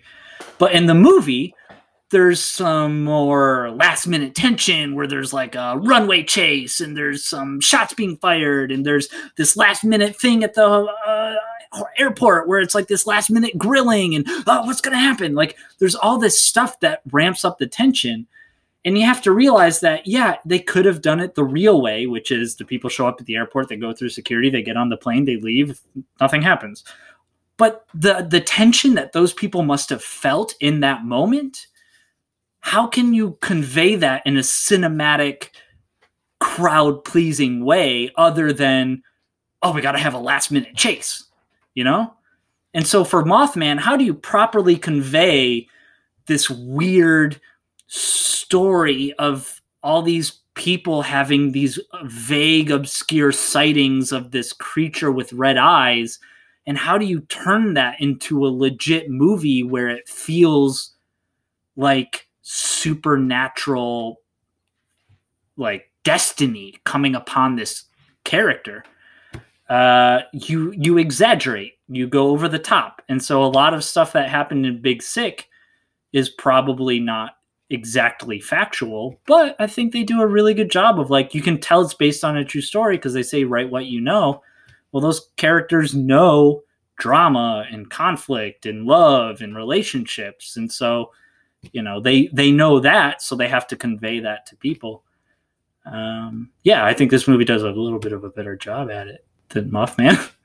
but yeah, I mean, when you're comparing these two movies to each other, and the only conversation in which the comparison between Mothman and the Big Sick is going to be made, we've we have really cornered that market. Well, actually, you could also compare them because Laura Linney, Holly Hunter, hmm, they kind of look alike. They they do, but you know, I feel like Laura Linney and Zoe Kazan look alike too. I feel like they looked like her parents, which I thought was was really great. Uh, and uh, there were just so many great little touches. I love the scene where she tells him not to call her again. And then he immediately calls her and he says it's cold outside and she lets him in. Um, or when he takes her parents back to her place and then he goes into her bedroom and hides her pot because he doesn't want her parents to see that she smokes pot. Like, I thought that was really cute. Yeah, there's a lot of great little touches like that throughout the movie where it's just you know, it's again, if you want to be universal, you have to be specific. And this movie this movie is good because it really nails those details of what it's like to care for someone and what it's like to be hurt by someone. Uh, yeah. How did you like uh, seeing friend of the podcast, Dr. Phibes, make an appearance in this movie? Oh, man. Anytime. I think it makes sense because how I found out about Dr. Phibes was from some podcast Patton Oswalt was on. And Patton Oswalt was talking about this crazy movie, Dr. Phibes. And then when I saw it at a theater in Chicago, I was like, oh shit, this is that movie Patton Oswalt was talking about. Um, and so it makes sense if Kumail was in the Chicago comedy scene. Yeah, I imagine Dr. Phibes is one of those movies that gets passed around among comedians is like, holy shit, this movie is insane. You have to watch it. You don't think that uh, he discovered Dr. Phibes pre comedy because he's a nerd? Uh, could be. Definitely could be. Uh, but I, I like to imagine because I know it's got that Patton Oswalt connection from me. I like to mm-hmm. imagine that just a bunch of comedians would hang out and watch this movie and go like you can't even do a mystery science theater 3000 RiffTrax on that movie. It's already so insane. All you can do is just sit back in awe of vincent nine times nine. So great man. Nine lives. For the uh, one you took uh, never miss an opportunity to bring Phibes into the mix. So gotta ask the question who you want to kill from this movie? Oh, that is a good question. Um, I don't know. Like, you know, I mean, I kind of want to kill. You know, you kind of want to kill the mom because you're like Holly Hunter. no the Oh, the Kumail's mom. Kumail's mom because you're like don't you know like just it's he's your son but you don't want to kill her because you understand her point of view. Yeah. I mean, you kind of want to kill the douche frat guy, right? But that's too obvious. So I don't know. Maybe maybe Bo Burnham. He was kind of a dick in the movie. Uh, he he kind of was that perfect. I think Bo Burnham is is probably known for being a nice guy, right? I, think, so. He's got I a reputation as being a pretty likable, nice guy. So the fact that he can play kind of a jerk is uh is kudos. That's always fun to watch. But yeah, he kind of had that perfect sleazeball comedian, like I'm out for me, best of luck to you, but not really because I know I'm better than you anyway. You know, when he tells that one guy just give up on comedy, save us all the trouble, you're like, you know he's being silly, but you also know he's like, no, I'm serious. Like, I don't like you. Yeah, I I have to agree with you. If not the racist heckler, uh, then Bo Burnham, but specifically because he doesn't wait until the comedians are finished to go talk to the Montreal guy. Yeah. He does it during Kumail's set, which so rude. You could have waited until everyone was finished to talk to him so that he can see everyone performing. And now you've monopolized his attention when there's somebody else in your circle who wants to try out for this festival. That's bullshit. Yeah, and he's like this suck up kind of like liaison. Like the the agent guy doesn't even speak for himself half the time. He just, you know, Bo Burnham's always coming up like, "Hey, I'm good like I can communicate to this guy cuz I already have it in with him. So if you want to get to this guy, you kind of got to impress me." And it's Eh. he's such a freaking dickbag, but again, Which like apparently not like Bo Burnham in real right, life. kudos to Bo Burnham. It's always it's probably a lot of fun for him to play that part. Yeah, it is. So I'm curious. Uh, you, I think you were saying that immediately you had an idea for how you wanted to turn this very real love story into a horror story. Yeah. So uh, a bunch of stuff happened. Uh, not like happened, but I, I absorbed a bunch of stuff recently, right? So I'll, I'll name drop some of it in the um, in the love bites. But um, basically, I know that Kumail is Pakistani, and I know that Pakistani isn't India but I'm going to set my movie in the Wild West and I'm going to use Indians, uh, as in Native Americans or indigenous people. And I'm only going to use that because I don't know what life is like over there. So I don't have any reference to it. So I'm just going to use that as like, I don't know. It's, it's not white people. Um, but basically i'm going to have two two tribes right? And we have the super strict almost like spiritual deadly tribe that's protecting their sacred grounds. And then we have another tribe right? And we start the movie on a train and the daughter of the the this one elder couple at the one more like outgoing tribe her father is sick and so she had to go study medicine in the city and then come back so she could treat him. And so she's she she has all this knowledge, but she doesn't have time to go around the very dangerous sacred ground tribe. She's got to go through their land. So in going through their land, she gets attacked, but she's not attacked by the tribe. She's attacked by basically by bounty hunters who are just like you know they're out to scalp the indians uh, you know the redskins and so they're very disgusting racist bounty hunter people and they start to attack her and it gets really gritty and they're like gonna kill her and it's really bad and then they like actually do give her a mortal wound but then they all get taken out and they get taken out by one of the sacred tribe members, right? So it's like, whoa. So then the sacred tribe member comes up and he basically tells this lady, hey, you trespass on sacred ground. I'm one of the four guardians, right? So they got the north, east, south, and west. He's like, I'm one of the four guardians. It's my duty. I, I gotta kill you. And she's like, okay, but my father is dying and I'm the only person who can save him. And so she's dying and he's like, I'm sorry, that sucks, but there's nothing I can do about it. And she's like, Well, there is something you can do about it. I have the cure with me.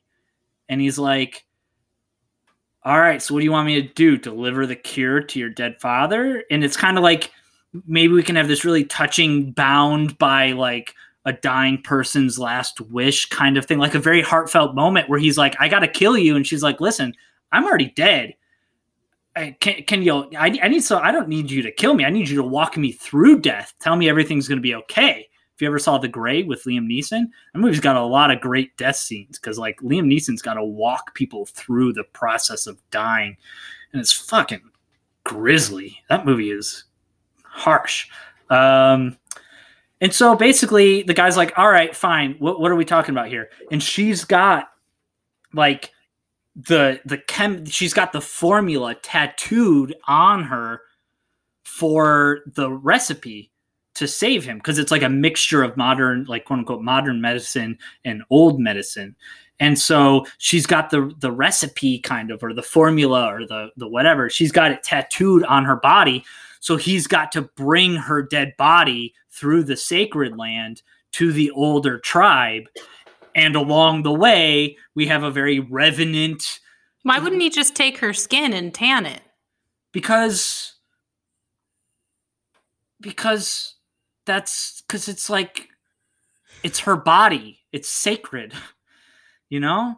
Like it's all about tradition and sacredness. And he doesn't just want to show up and be like, "Hey, you're the dad of this lady. All right, she she she fought for you and she she got this medicine for you. Here's a pile of her skin. You know, like that's kind of weird. But at the end of the movie, maybe that's going to be something he has to resort to. You know what I'm saying? So it's just some of the revenanty kind of trials along the way. You know, maybe there can be like a bear or wolf attack. You know, we got those killer wolves coming out. You know, based on a true story, killer wolves, even though they're in Europe. Uh, maybe like a river. He's got to cross a river. Doing that in Wild West times was very dangerous maybe insects, right? When he goes to sleep on the ground, insects like to eat dead things. And if they get on her skin and start eating her skin, that's going to take away from the tattoos. So, like, insects become a problem. Uh, maybe there's poacher. I, I, think this cool poacher type thing of like a bounty hunter scene where they run into a scientist and he's like, "Oh, you're a sci- you're a scientist, so you got to be a good guy, right?" But this guy isn't a real scientist; he's a fake scientist, and what he does is he sells corpses to real doctors for money because these doctors body snatchers to practice on, right? So he's like a grave digger slash opportunistic vulture guy who's like, "Hey, you got a dead body? I'm gonna take that dead body." What? And so they have a fight, and he's got to kill them, and then ultimately he's got to fight off against the tribe. And maybe you know, like his his elder tribeman is like, "Listen, I totally get what you're going for, but that northern guardian you got to pass through, whew, he is he is neck deep in tradition, and there's no way he's going to let you drag a body through there. So yada yada yada. He's got to fight the North Guardian. At the end of the day, the body is destroyed, but he ends up, you know, skinning that part of the body that he needs so that he can take it to her family. And then I don't know what the ending of the movie is going to be. Either we go with the happy ending where he delivers the skin to the dad and he's like, hey, uh, here's your cure, or maybe he gets to the tribe and they're already wiped out, or maybe he gets there and it's already too late for just a dad. I mean, the ending is up in the air. If you want to kind of go bittersweet, if you want to go total nihilistic, totally up to you. I would do like a searcher's ending where he right. delivers the goods and then he leaves and he's he's not allowed inside. He's yeah, kind of like it's kind of like a happy ending, but it's also like but at what cost?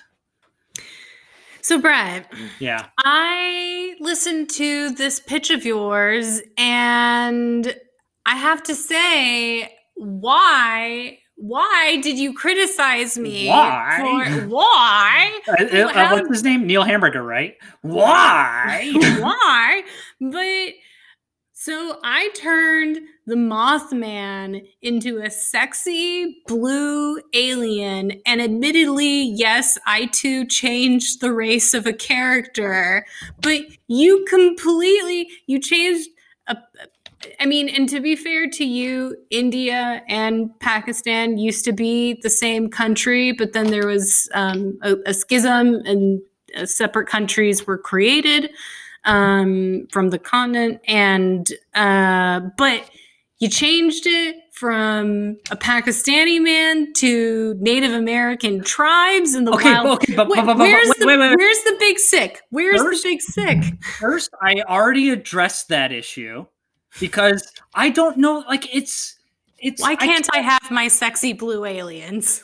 I can't say I don't know the tri- I I can make a very cliche version of like yeah, when I say Native American tribes, you get what I mean cuz some of them are super duper into their traditions and they don't want you on their sacred land and some of them are like shit, now we got to deal with all these people coming on to our land. Like and I can give you kind of like the the vibe of the Wild West. I have no idea what what Pakistani culture was like in the Wild West, quote unquote, days. So I have no reference. If I had a reference, I would have made it that. I don't think there were as many Pakistani people in America during that time. right. and- I mean, if you can I mean, rewrite the movie, immigration was hard. if you can change it from two opposite tribes to Sikhs and Muslims, and they're instead of dealing with with Wild West people coming onto their land, they're dealing with British conquering people coming onto the, like whatever you got to do to make it from Native American to Pakistani. By all means, do it because I am not pursuing this movie. I like the whole idea of this kind of almost bring me the head of Al- Alfredo Garcia type Yeah. of plot where you you know he, yeah. he's a lone warrior traveling Yeah. with the MacGuffin. I grew up with Wild West movies, and so I wanted to make it a Wild Westy movie. And this movie, Big Sick, to I'm, I totally justify all of my decisions. So I I know that that you are questioning this, and you think I'm I'm stretching it a bit. But the Big Sick is about someone who ha- who is uh, the Big Sick is about two people one of whom is incapacitated and they have to form a bond together. And at the end of the movie they they form a good bond. But in my movie at the beginning of the movie they are on opposite sides and they form a bond together but then there is death and the rest of the movie becomes a reflection on that loss. So if the big sick is about two people learning about how great it is to be together and then they're broken apart and then they have to come back to learn about what it is like to be great together. This movie is about death and then the characters are apart and then the closer they are brought together the more they are brought apart. It's like instead of being together at the end they're separated at the end. It's Okay, okay, It's- I, I buy it. I buy it. yeah it's very um i don't it's just gonna it's very it's gonna be a very nicholas winding refn tone piece on death where these characters have these you know philosophical musings and like most of it is silent most of it is apocalypto where it's like characters aren't they don't need to speak to each other it's very uh valhalla rising you know just a lot of grim death you know Sounds like a Brett movie. yeah, it's well, that's the kind of movie I like, but I could probably never make because if I were to make this movie, all of a sudden we would have like the Guardians would embody animals, and then they'd use animal kung fu. Oof, Why not? Why not? why not? Uh, so how about you? I'm sure you didn't go from coma to just straight up death, but Uh, uh, no. So I was inspired by a movie that I'd heard about and is on my list of movies I want to see, but I haven't seen it yet. It's a a horror movie from the late 70s called Patrick about a man in a coma that controls things with his mind. So I took that as my cue and created this story. And I called it, uh, oh, by the way, what was the name of your movie? Oh, I was just going to go with um, The Big Death. The Big Death? All yeah, right. Which sounds like a westerny kind of exploitation flick. Yeah, that makes sense. I decided to call mine You Make Me Sick. Oh, yeah. Uh, and so Kumail, a Pakistani man, is a male nurse in a psychiatric facility by day and a stand up comic by night. Now, why he would decide to get a nursing degree and not all go all the way to doctor. maybe he'll explain that in the movie. Um, but one day he's making the rounds when he notices two orderlies go into a comatose patient's room. He follows and he observes that they're about to molest the sleeping woman, and then he stops them and gets the orderlies fired. The patient, Emily, has been under a medically induced coma for months, but her chart is missing, so Kumail does not know why she is there. Later that night, the orderlies are walking down the street when a couple loose bricks appear to fly off the roof of a building and crush the two men's skulls instantly. Uh, then Kumail, he begins visiting Emily every day to talk to her. And as he's telling Emily about the X Files, he thinks of a joke and begins writing it in his notebook. And then suddenly a force seems to take over his pencil and he writes, Thank you for saving me, Emily. Uh, and then they begin communicating telekinetically via the notebook. So then Kumail heads to the comedy club one night uh, and he's in a great mood, even though he has a really bad time slot. Uh, meanwhile, the headlining comic uh, it can be Bo Burnham in this case. Mm-hmm. He's he's going to take a piss, and then he goes into the restroom and he hears a toilet repeatedly flushing in the last stall, but no one is in it.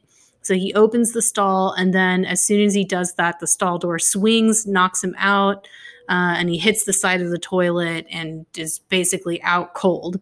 So when Kumail gets to the club, he finds out that he's been given a better slot because the other comic was injured. Whoa.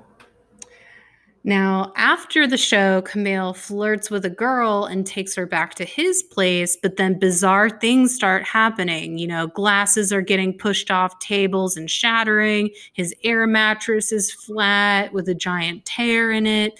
The girl leaves.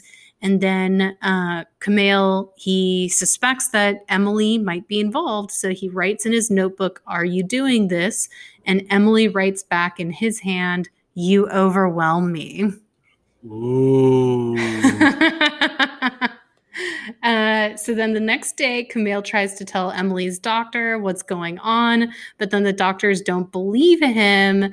Uh, and the doctor does notice or does tell him that he's noticed how much attention Kumail has paid to Emily and that it's really not warranted beyond the professional reasons. However, because of HIPAA, the doctor can only make insinuations and encourage Kumail to look up Emily's parents. So Kumail does some movie Googling. You know, it's that scene of the movie where we're entering things in search engines and then the story comes up. Turns out that Emily violently murdered her parents uh, and then went into a catatonic state. And then the hospital put her in a coma to study her. Mm. Uh, something like that. Hmm. Uh, so then, as Kumail is being rocked by the revelations of Emily's killer nature, the search bar fills with the words, "Do I overwhelm you?" Question mark. Ooh.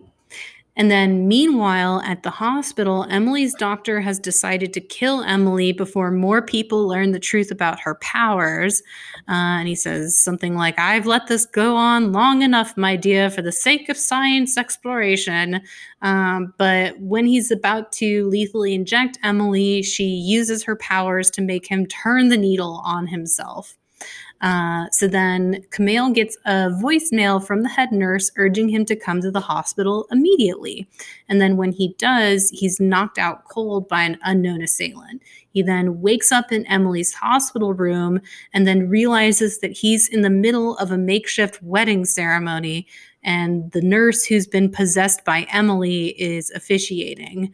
Uh, and then when it's time for Kumail to say, I do, he tries to resist Emily's powers. He tells Emily he knows about her murdering her parents. Uh, he says he doesn't want this. Emily makes the nurse attack him and they fight. Kumail knocks the nurse out and then prepares to again inject Emily himself uh, but she's trying to use her powers to make him turn the syringe on himself. He fights for control. And then finally, he is able to uh, put the syringe in her arms. And then at that precise moment, her eyes open and she sits up in bed and he's thrown back and knocked out. Uh, and when he wakes up with the paramedics and police checking over him, he learns that Emily has disappeared set up for the sequel. Whoa. You make me sick too. I want to vomit. yeah. uh, yeah, we got to throw in some good vomit gags, right? Because Exorcist, yeah. Sam Raimi. But I mean, the, you could, you know, kind of like I know what you did last summer. You could make a whole "You Make Me Sick" franchise, and and just you know, yeah, you make me sick too. I want to vomit. You make me sick three. I'm gonna die. I don't know. Yeah, no, uh, I could definitely see this turning into a franchise. Uh, I, Emily's the new Annabelle. I like it. Yeah, yeah, yeah. Um, yeah, very interesting. We both had two very different takes on it. Um, but yeah, I I like it. Nice. Yeah, I again, unlike you, I felt really weird about taking this really sweet love story and then turning one of these people into a telekinetic serial killer. Oh no, I didn't even because I didn't even think about Kumail and Emily when I wrote it. I was just like, yeah, I'm gonna kill someone and it's gonna be about death. Uh, the end. All right. Well, should we do some housekeeping before we get into our love bites? Yes, I think we should. All right. Well, you can find us on Instagram at the Necromancer Podcast. Uh, Facebook and Twitter is the Necromancer Pod. Uh, and then necromancerpodcast at gmail.com if you want to send us questions, feedback, rants. Uh, and of course, like and subscribe to us on wherever you listen to podcasts. If you leave us a review, you might even get a shout out. In fact, you'll definitely get a shout out. Yeah, definitely. All right. So, what's your uh, you you teased that you had some good recommendations today. What what have you been watching? Yeah, well, I'm going to follow up on two of my other recommendations super quick. And that mm-hmm. is one of them was Into the Breach, which is a strategy based game where you play these giant mechs versus these giant alien type kaiju monsters. And it's like chess with these little things. And it's very complicated.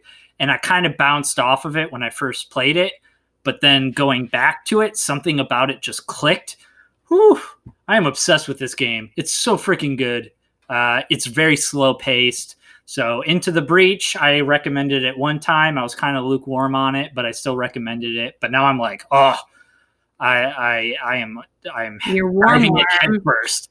The other one is um, Enter the Gungeon, which was like a shooter type top down shooter game that I mentioned, and I said the game is super hard, and I don't think I will ever beat it. I am glad to report that on try number 517, I beat the game. So, aha, never give up on your dreams. You can do it. All that motivational stuff. Uh, I've beaten it a few times since, but yeah, I genuinely thought I was never going to beat the game, but I love it so much, I kept playing it and I did it. Uh, as far as love bites go, I'm going to do two. One is super quick. I don't need to mention it any more than just name dropping it. Hamilton. Holy cow. I watched it. It's great. Watch it. Have you seen it? I haven't seen it. I mean, now that it's on uh, a streaming platform, maybe I will. Yeah, I mean, I didn't know anything about it. I purposefully kind of stay. I you know entered pop culture.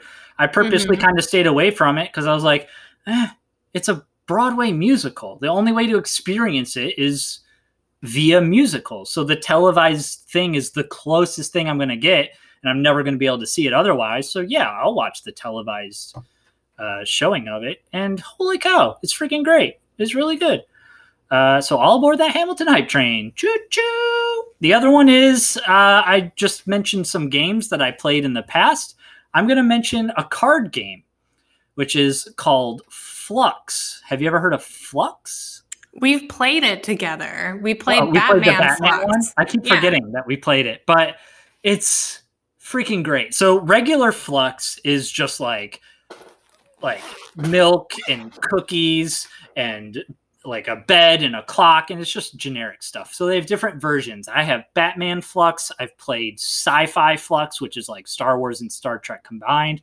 I've played cartoon network Fluxx, but Fluxx is super easy. There is one rule in the entire game and that rule is draw one play one and that's it. That's the only rule you need to know. However, you've got these keepers, you've got these goals. The goals are constantly changing because every time you play one, you play a keeper, you play a goal, you play an action. All this crazy stuff is going on. And then you also have other cards that are rules. So you can play a card that says, like, draw two. So now the rules are draw two, play one. You can do a rule that says, like, you can discard your hand to draw three cards and then your turn's over. There's so many rules there's so many goals, there's so many keepers, there's so many things you can do in this game.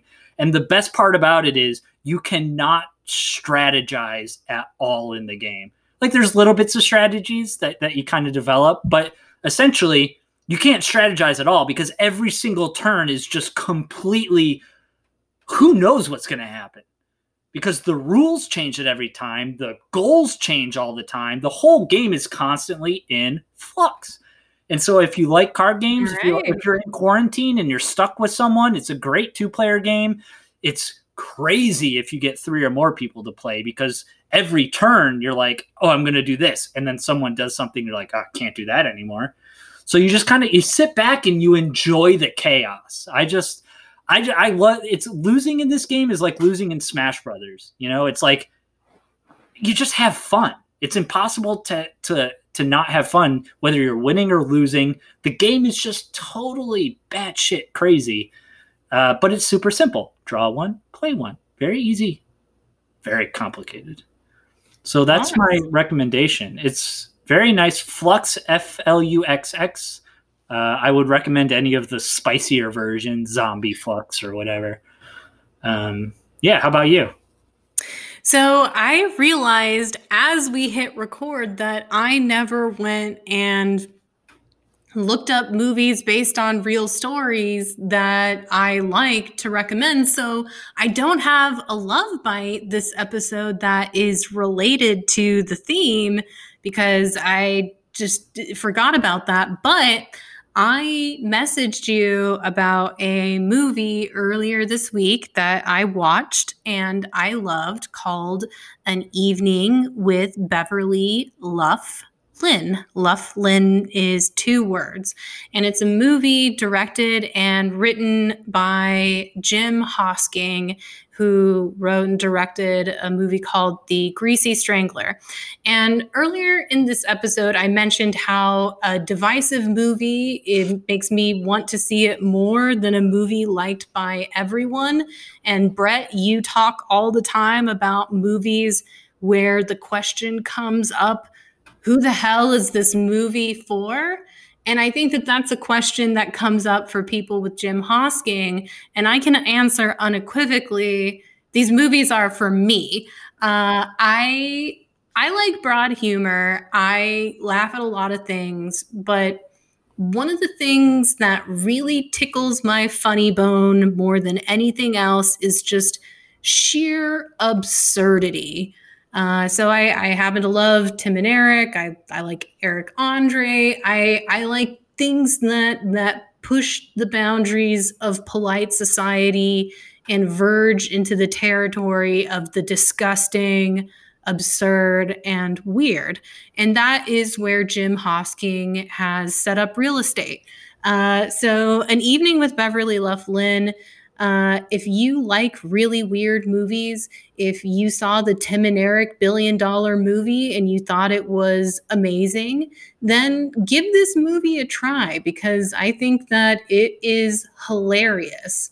Uh, but then again, I was the only person in the theater laughing out loud when I saw the Greasy Strangler. So uh, I could be in a league of my own in being a big fan of Jim Hosking.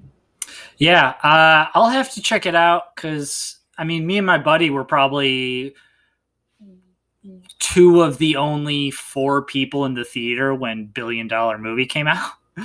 so uh, I I like Tim and Eric a lot. So if they're if if this guy's Tim and Eric adjacent, uh, I don't know. You know, like I said, I love I, I think Apatow is great, but it's just there's something about this it. is the exact opposite of that. I know, but it's like I really like Tim and Eric, but I don't know if I'm gonna like because I don't like Eric Andre.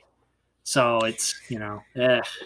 I've I never mean, seen Greasy Strangler, never seen this movie this is really one of those movies where either you are going to love this movie and cut up, or you're going to think it's the most unfunny, crass, and stupid movie you've ever seen. Which, again, that's that's the kind of movie I love. Divisive.